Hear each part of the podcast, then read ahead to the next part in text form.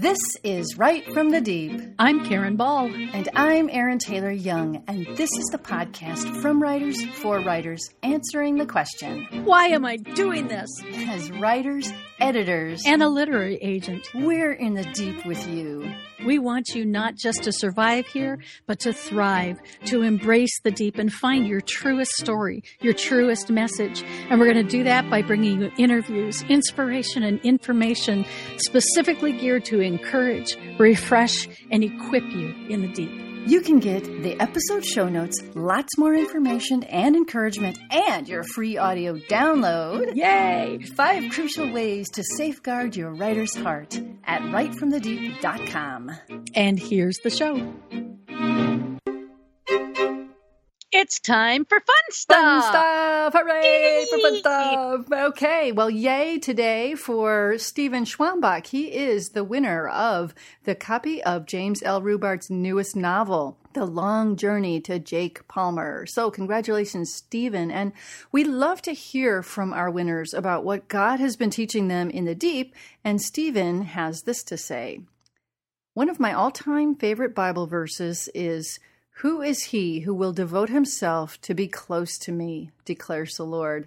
From Jeremiah 30 21. I love that. And Stephen yeah. goes on to say, When I read or quote that verse, I want to shout from the depths of my being, I will.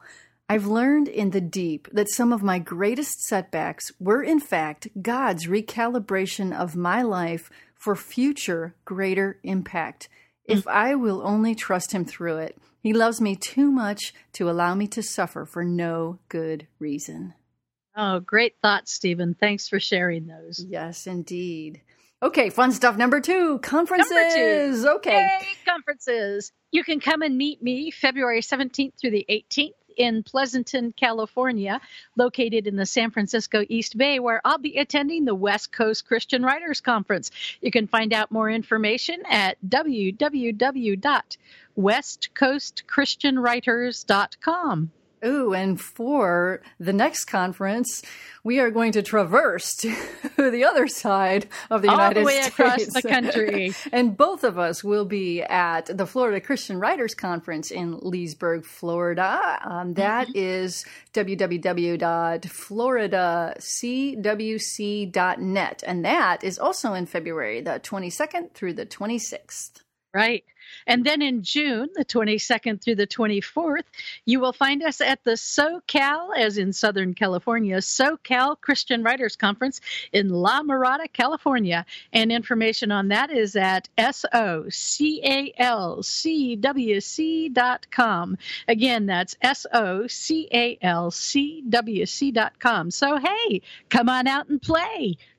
So, fun stuff number three.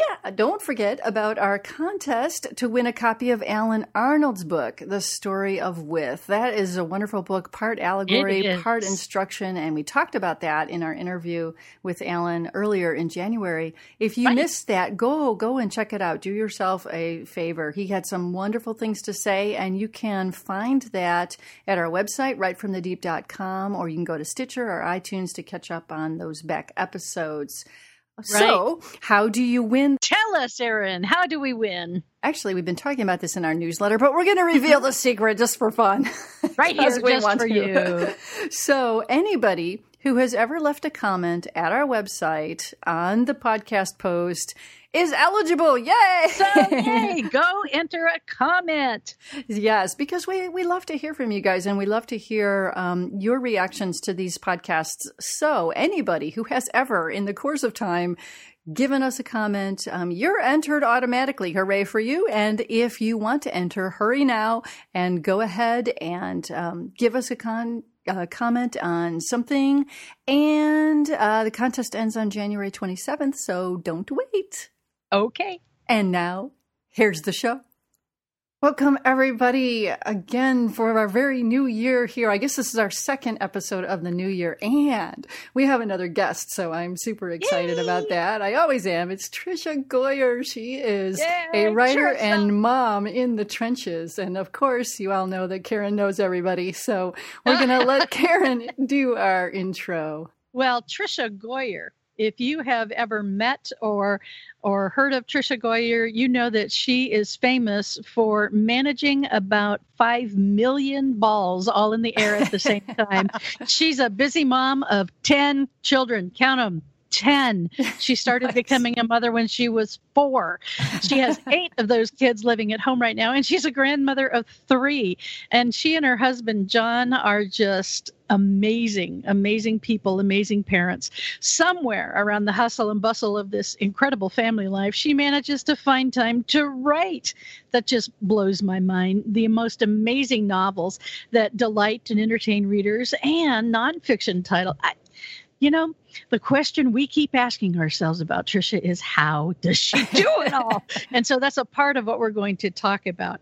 She is a best-selling author. She's published more than 50 books and if you look at this girl guys, she looks like she's about 14. So it's just it's amazing to me. She's a two-time Carol Award winner as well as a Christie and ECPA award nominee. And in 2010, she was selected as one of the top 20 moms to follow on Twitter by sheknows.com. Mm. Tricia is also on the blogging team at thebettermom.com and other homeschooling and Christian sites. And in addition to her roles as a mom, yes, in addition to her roles as a mom and grandmother, wife, and author, Tricia volunteers around her community and mentors teen moms. She's the founder of Hope Pregnancy Ministries in Northwest Montana, and she currently leads a teen MOPS group in Little Rock, Arkansas. You can learn even more about her at her website, www.triciagoyer.com. So, Tricia, you and I met, we were just talking about it before we started the podcast. I think it was the early 90s at Mount Hermon. You said that you and I first met. Mount Hermon. I remember going. I was 22 years old. Oh. I had was was pregnant with my third, my very first conference, and going and wanting to be a Christian writer. And I was very concerned because what if more than one editor wanted my novel? That was my biggest. that was my big. So that was and I think that was actually prescience because that happens now. well, yeah. But I think I had three chapters written and they were not oh. good at all. So. well, we're just really grateful that you stuck with it and that you've provided the amazing books that you have to the readership. So you know that this podcast is about writing from the deep places. And and for us that that has a couple of different meanings, either going deeper with God or being in deep places of struggle. And I know a lot about your life story because I've known you for so long, but some of our listeners may not be aware of it. So why don't you start out by telling telling us what you think of when you hear the term the deep? You know, I just love that. And I love how you brought God's word into it. And I think in my story, it has been getting to know God's word, really spending time with Him, but then actually doing what it says. so yeah. when God says, care for the widows, care for the orphans, um, tell the gospel to those in need, um, it's actually doing what what He says. And mm. then when I do that, that's where the deep trouble comes. so many times, it's like, God, really, did you call me to this? But then having him show up yeah. again and again and again. So I think the first deep place that he took me was um, I was a young mom. I wanted to be a writer, and it was into my own heart. All the issues and the baggage. I became sexually active at a young age. I had an abortion when I was 15 years old. Mm-hmm. I got mm. pregnant again and had my son when I was 17, and then met this wonderful Christian guy that was a gift to me from God. Um, and then I thought I could just go on with my happy little life and not think about those years again. And God's going to do all these wonderful things. And I realized that He, first of all, needed to heal me. Mm. He had a lot of healing in that broken, bruised, torn heart. Um, and so His word really ministered to me. Other women praying over me really ministered to me and just letting Him heal those places. But then once I found the healing, going out and being a minister of healing to other people. So I helped start Hope Pregnancy Center and um, encouraged young women not to have abortions. I led post abortion Bible studies. So the deep for me was all those places that I tried to hide, mm-hmm. all the pain that had been there. Um, God not only wanted to heal those places, but He wanted to use me to reach other people. And somehow all those pains that I went, they even come out in my writing um, yeah. a lot of my characters, the issues that my characters have. So not only face to face, but even in my writing, God has wanted to use those things that I wanted to hide to help uh, other people. Tricia, what I love about what you're saying is the bravery there. The bravery. We so often we want to hide those places and we want to hide those scars, and we talk about how important it is to step out and and to not hide those because those are the very places where your most powerful message is. And it sounds like that's exactly what's happening in your writing. It's interesting to me that in the church we're so concerned about wearing masks and keeping things hidden. And and when we first become believers like you, we think, "Oh, I get to leave behind all the garbage and I don't have to deal with it." But God is about restoring. God is about rebirth. God is about taking those broken things and turning them into something beautiful for Him and for us because of how he then welcomes us into ministry. And I think that's the thing I've been so impressed about with you, Tricia, both with the the adopting the children and working with the kids and working with the teen moms. And like you said in your own writing, that all of that in a way has become part and parcel of the message that God has given you to speak to a really broken and hurting world. And nobody can ever look at you and say, well, she just doesn't understand. She's never been where I've been because you have. And it's not like you signed up at the beginning and said, okay, checkbox, I want to do this and I want to do this no. terrible thing and I want to suffer this terrible thing. But but in the course of the choices that we make, we all face those difficulties. And it's not until you open them up to God and let Him restore them that the real power can come through us. Absolutely. The other thing that I like what you said there was that you obey what you think God is telling you to do. And then that's when the struggles come. you know, so often we think that if I obey, that means it's all going to be smooth sailing because God called me into this and he's telling me to do these things. Well, no, that's actually when it gets hard. It, it gets struggles and, and we'd love for you to tell some of your stories about some of those difficulties and some of those struggles that have happened that have made you go, Am I really doing the right thing? Did I hear right? Absolutely. Well, the most recent one is just adopting our kids. So, John and I have um, three biological kids, and then we've adopted um, seven kids in the last five years. Wow. Um, so I'll, I'll give you my all the kids' ages. So um, they are 27, 24, 22 are our biological, and then our adopted kids are 16, 13, 13, 12, 9, 6, and 6. She's doing so this the, from memory, guys. I'm watching her do this from memory. I'm thinking through. Can you remember how old your two kids are? And she can remember 10. yeah. So, uh, but we started with one and we felt, you know, God, I mean, God, in God's word, it says, care for the orphans and widows. And my 87 year old grandma also lives with us. So yeah. add that to the mix, which is, uh, you know, caregiving is not an easy thing either. But we started with adopting one, um, and we felt, you know, we got to care for these orphans. And God connected us with a birth mom, and we got a newborn baby girl from the hospital and thought, okay, we've done what God's word says. and then um, at our church, uh, a wonderful lady in town has a program called Project Zero, and they take kids from foster care that their parents' rights have been terminated, and so these kids mm. are open for adoption. And she gets photos of the kids and takes them these huge panels and puts them in churches for people to see. And wow. walking in a church and seeing those children um, from the from toddlers all the way to 17 years old, seeing those faces, John and I were both confronted with there is a lot more kids that need homes that mm-hmm. are in foster care that are aging out of foster care.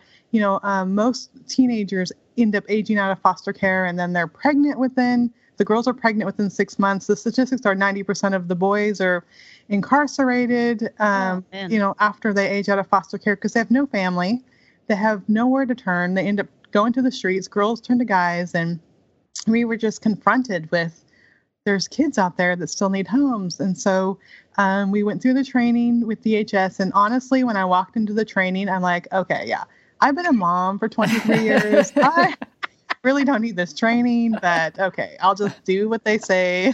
And even before we got the kids, I'm like, all right, this will, I know how to be a mom. We got these kids that were so broken they had oh. emotional issues. They'd been abused. They'd um, been sexually assaulted. I mean, all these things. And then we're trying to fit them into our lives. Mm. And I remember that first week, I'm like, God, what is going on? this is so hard. Um, we we ended up finding wonderful trauma therapy that has really helped. Wow. And so Casey was two and a half at the time, and Bella was five at the time, and it was a struggle. The first year was just so hard, and then we finally found a lot of healing and got to a place where like, okay, well, we're settled now, we're comfortable.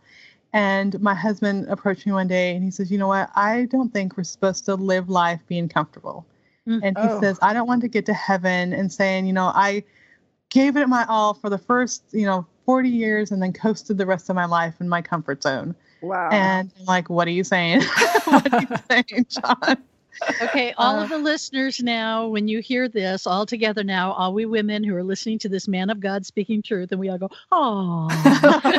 we do, but we're like, ah, for her because, yeah. you know, I don't know if I want my husband to tell me that. Yeah. I and I remember one church service where I was just worshiping him and just was so clear that we were supposed to adopt more from foster care wow. and specifically older girls um, because I worked with the teen moms, and so many of the teen moms that I mentored had come from foster care and were pregnant within, like I said, yeah. six months, and just bawling my eyes out because I knew this is not going to be an easy thing.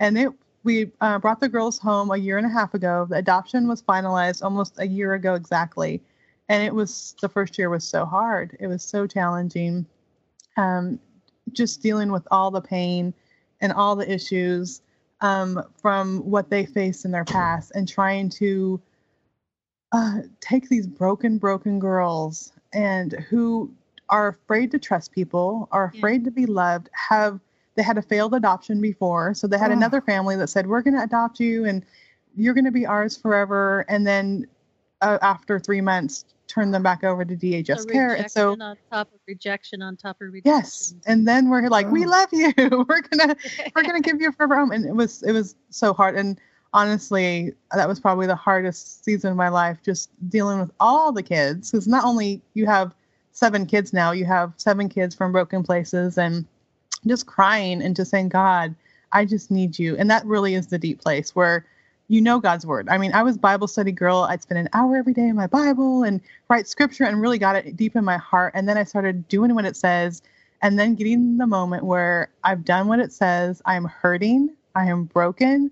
And God still meets me there and says, I love you. I will give you the peace. I'll give you the patience. Um, and, and just feeling Him work through me in places where I could not do it in my own strength.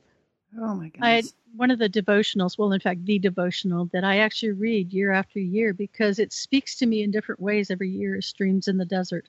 And the thing that I like so much about it is that it addresses these things. It addresses the fact that becoming a believer doesn't mean that life gets nice and mm. smooth. Mm, it's yeah. we are following a, a broken Lord. We are following a man of suffering who has known the darkest places and he's there with us and God is there with us to supply. But yeah, we get in very deep places where we start to doubt that call. We start to doubt that we're doing what we're supposed to be doing or that we're able.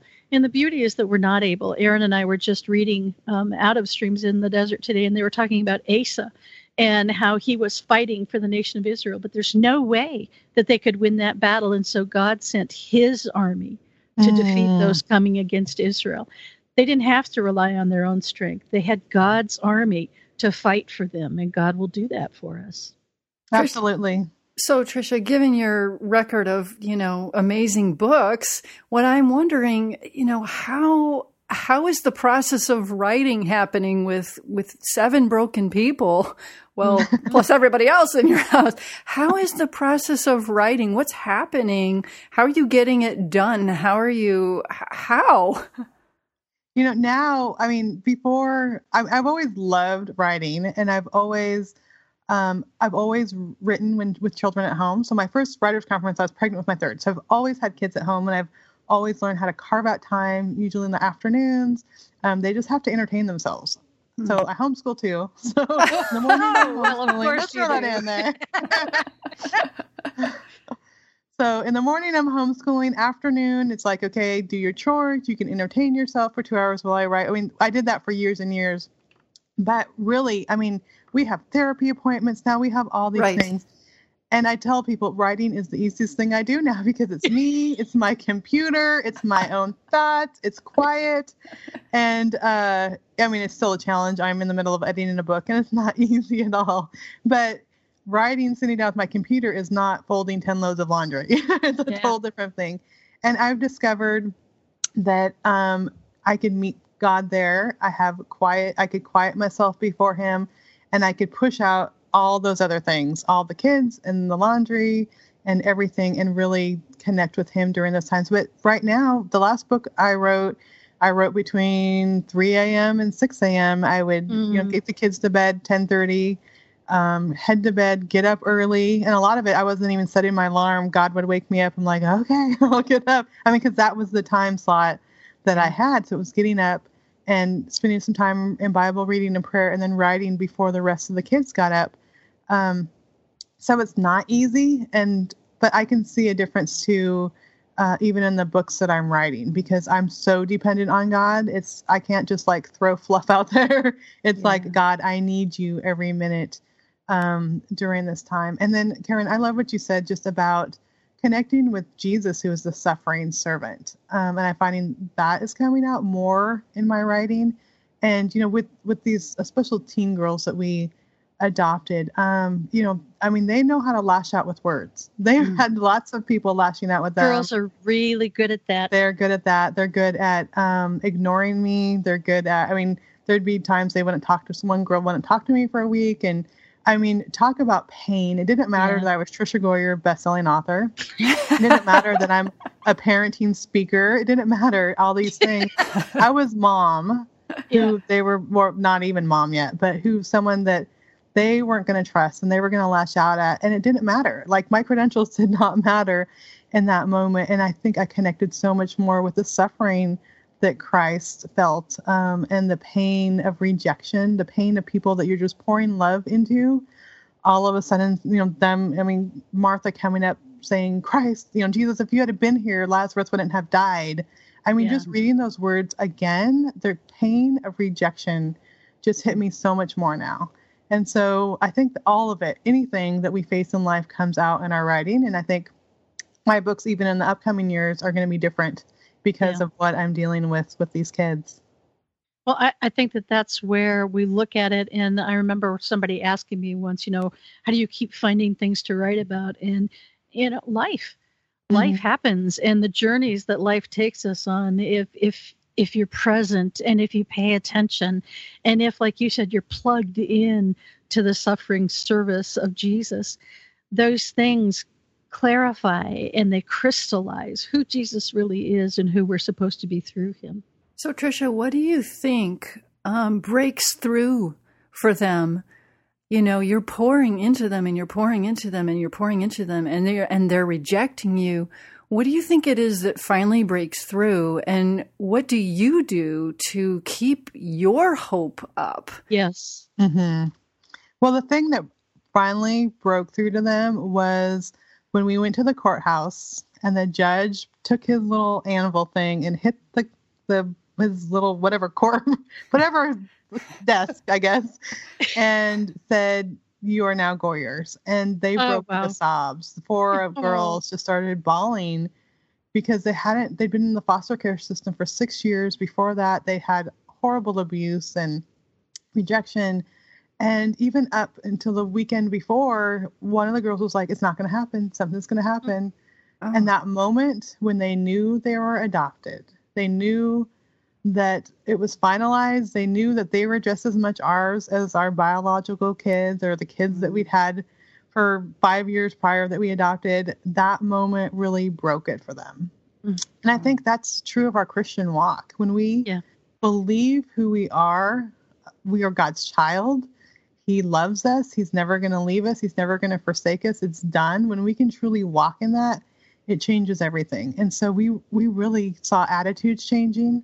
We saw heart softening. It's like they were willing to open up and start opening up their hearts. And they would tell us like in their minds they were doing everything to get us to send them back quickly mm-hmm. because they didn't want to wow. risk rejection. And so they would just say stuff and do stuff that like, okay, now she'll send me back And the fact that John and I are like, well, that was a bad choice, but we're not giving up on you, you know, uh, really made a difference. And, and then the hope came seeing our younger kids um, and how hard it was the first year, how they found healing and trauma therapy really helped, and just knowing that if God calls us to it, not that we're going to have perfect kids. I mean, we still don't know. You know, there's still teenagers in our home, mm-hmm. but God is going to use it for a good purpose and He's going to bring something good out of this. And the hope is really in Him.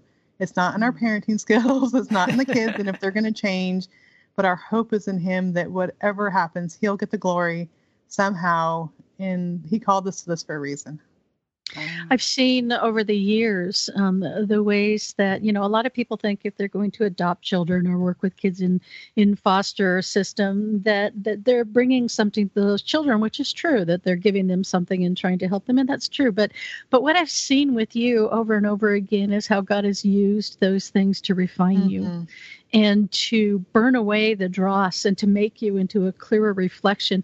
It's I, I always go back to um, Paul saying, "I know nothing but Christ and Him crucified." Mm. You know, this this last year has been brutal with losing my dad, and and even over just as recently as the holidays, I I was just curled up in my recliner and saying over and over again, "I know nothing but Christ and Him crucified," ah. because that's the truth, that's the anchor, and all the other things, you know, that that are easy to hang on to when things are going well they they kind of slip through your fingers and it's easy to get your focus off of him but as long as you hold on to that anchor and that's the place where we land god can shine through that into people in the world who haven't yet met him absolutely and the whole part of um, seek first the kingdom of god and all yeah. these things will be added when you focus on Jesus, you realize how few other things really matter. Mm-hmm. you know, all this marketing stuff and Twitter stuff. I mean, I still do that yeah. some, and I love connecting with people on Facebook, but all the stuff that we can get so wrapped up in that we think is so important. And we need to launch my book. I mean, I remember one day sitting in the therapy office, having to talk to the therapist about this big issue we just had and realizing, oh my goodness, I have a book launching today. I had nothing. and it and my readers, I mean, was able to, you know, the readers picked it up where I couldn't, yeah. and God picked yeah. it up where I couldn't. But it right. was like, okay, I'm doing what you called me to do. You have to carry this God for me, and all the stuff that I thought was so important and so vital, and would stress over and hire people to help me with, and all this stuff. I realized that does not matter. I mean, yeah. of course, getting our words out there is important, but God has other things that I need to focus on right now and he's taking what you've done in the past and and what you're doing now through the words and he's taking it to the place he wants it to be yeah. we need to constantly remember that it's it's what's on us is being obedient mm-hmm. to what he's asked us to do and it's on him to bring about the results of whatever it is that we're doing Mm-hmm. Tricia, I'm interested, and when you talk about obedience, Karen, I'm I'm interested, Tricia, in how your first three children felt about your desire to be obedient to God. And now you're bringing in these other kids and, and you're bringing in trouble really into your family. And now they're having to share you and they're having to deal, they're eh, dealing with the trauma too. So how did you, how did you get them on board and how did that work out? Yeah, well, we talked to them when we first felt called to adoption. We talked to them and we felt like, you know, this, this is God's calling and they were um, all older teens. Mm-hmm. Uh, I mm-hmm. think Nathan must have been 14. He was the youngest. So they're like 14, 16, and 18 at the time when we first felt called to adoption. So This is really starting all over again. Like we could be yeah. empty nesters right now. And some days I'll allow myself to think about that for 10 seconds. Like I could be on a beach somewhere. um, but when we talked to them, they were so supportive of it. And uh, it started easy. God eased us into it with Alyssa, who was a newborn and, you know, precious. And so it started easy. And I found that now uh, two of them are married. So Corey's married to Katie and has two kids, and Leslie and Hansa, they're missionaries in the Czech Republic. Um, oh, in fact, wow. she's arriving today on the oh, airplane to so come exciting. and see us. So we only get to see her once a year. And then Nathan's a 22 year old and they are our biggest cheerleaders and supporters. Wow. Um, my 22 year old that lives at home, I told him, you can never move out because he, right now, he's at, at the therapy appointment with two of our kids. He does errands for me. My husband travels for work sometimes. He'll come in and help me put kids to bed. And he is, and he was the baby of the family, you know, kind of the spoiled one. And he has all these now seven younger siblings here. Um, my daughter's, you know, always talking about the kids and checking on me and how are you doing, mom? And then my son and his wife also they babysit. Wow. Um, they actually approached us and they said, "We want you and Dad to like get away for a couple days, um, and we'll take the kids for you. We'll, you know." And so they are the biggest supporters. Wow. But I do feel bad. You know, I have two grandkids that are five and two, and uh, that are from my son. And then our girls actually have an older sister who's married and has a baby, so I consider her my granddaughter too. But hmm. I kind of feel bad sometimes because I don't get to do the grandma thing because yeah. I have a six year old and I, I don't have time to go take the five year old and the two year old out to ice cream and stuff like I think grandma should. But our our house is their favorite place to come to because we have all the toys, we have the kids to play with. So it's just different. It's not the typical yeah. grandma stuff, but it's still, you know, maybe not not be one-on-one stuff, but I'm playing Candyland with all the little kids instead of just two of them. So it's just different. But they have been the biggest supporters, the biggest cheerleaders, and all of them, all the three older ones have said that someday they want to adopt because they have seen the wow. difference that has made in the lives of these kids. I mean, we really can see um, just God working in their hearts. Three of our girls got baptized on Christmas Day, the three of the older teens, and just wow. see they wouldn't. I mean, we just going to work with God. Like God was wanting to impact their lives, and He's just letting us join Him in the process. And so right. it's amazing to see Him at work in their lives and to know, like, where would they be? They were living in a children's home before we adopted them, the older girls. Um, where would they be if we hadn't stepped in? And so God just shows us how important it is, and our older kids are just right there with us. Hmm. You know, and Tricia, I know that that for all that you accomplish and all that you do, you don't toot your own horn. So I just want to say that as I've watched all these years, I think one of the things that's had an impact with your biological kids is that you guys always were reaching out. You were always going on ministry trips. And mm-hmm. I don't know how many times you went with your whole family to the Czech Republic and on ministry trips. And and so that's when Leslie ended up as being a missionary over there, met her husband over there, and now they're yeah. over there working. So it's it really is just a beautiful representation representation of casting those breads on the water and their God taking them and planting them into the kids and letting that come to fruition in them because of what they saw in you from a very early age. Right, and one of our goals when our kids were little, um, you know, because we were homeschooling, but it just wasn't about academics; it was right. serving. Um, so that was just as important as math and reading or anything that we did. So we all volunteered in children's church every week. Even when the kids were elementary school age, they would help us in skits and dress up like Bible characters. You know, um, the kids were there with me when I helped start Hope Pregnancy Center, and they were folding diapers. And my daughter was babysitting in our teen mom support group when she was nine years old. Wow. So it has been. It's you know our life. John always says um, we. It's not going to church service you know, where we go and sit. It's being part of church service where we are part of the body of Christ and we're serving others. And mm. I think that has been, yeah, it's been part of our family structure. So it's like, okay, adopt kids. All right. this is, I guess, another way we're going to serve. Well, so as as you're talking to our listeners here, and it's it's getting close to time, and we need to draw to a close. Do you have some practical ideas for them, things, or even one thing that that they can do now that can can help them do the kinds of things, maybe not what you're doing, but to be obedient and to open themselves to what the task is that God has for them in their writing and in their life and all of that? Yeah, you know, it was a prayer that I prayed years ago um, just God, show me your heart. Like, mm. where is your heart? Where are what are you hurting about? Mm. What makes you cry? Um, who do you want to reach? Mm. God, show me your heart. And once He starts showing you His heart, um, and for us it was um, maybe teen moms or these kids that don't have homes, then it's like, okay, I got to do something. Because when you have God's heart, yeah. it's like, I have to do something, even though mm-hmm. it's going to be really hard. And so that prayer, um, and once He shows you, even in your writing, God, show me your heart. What is your message for the people today, whether it's in fiction or nonfiction or blogs or articles? And once you have God's heart, um, the words will come because the message will be in your heart. His message will be in your heart. And I think, you know, the words that I write are just part of his work, but the other part of his work is just walking out what he puts on my heart. So that would be an important prayer, I think, for all of us to pray. I love that. I do too.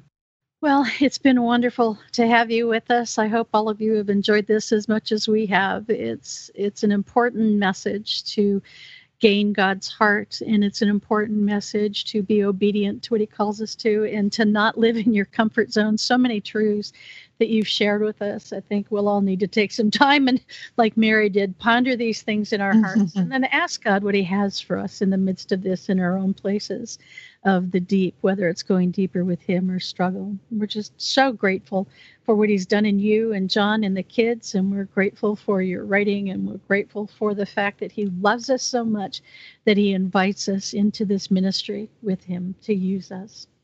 So thanks for being here, guys, and thank you, Tricia, so much for being here. And we will just continue to pray for you and, and ask God to bless you in the work that you do for Him. Thank you. Those prayers are appreciated.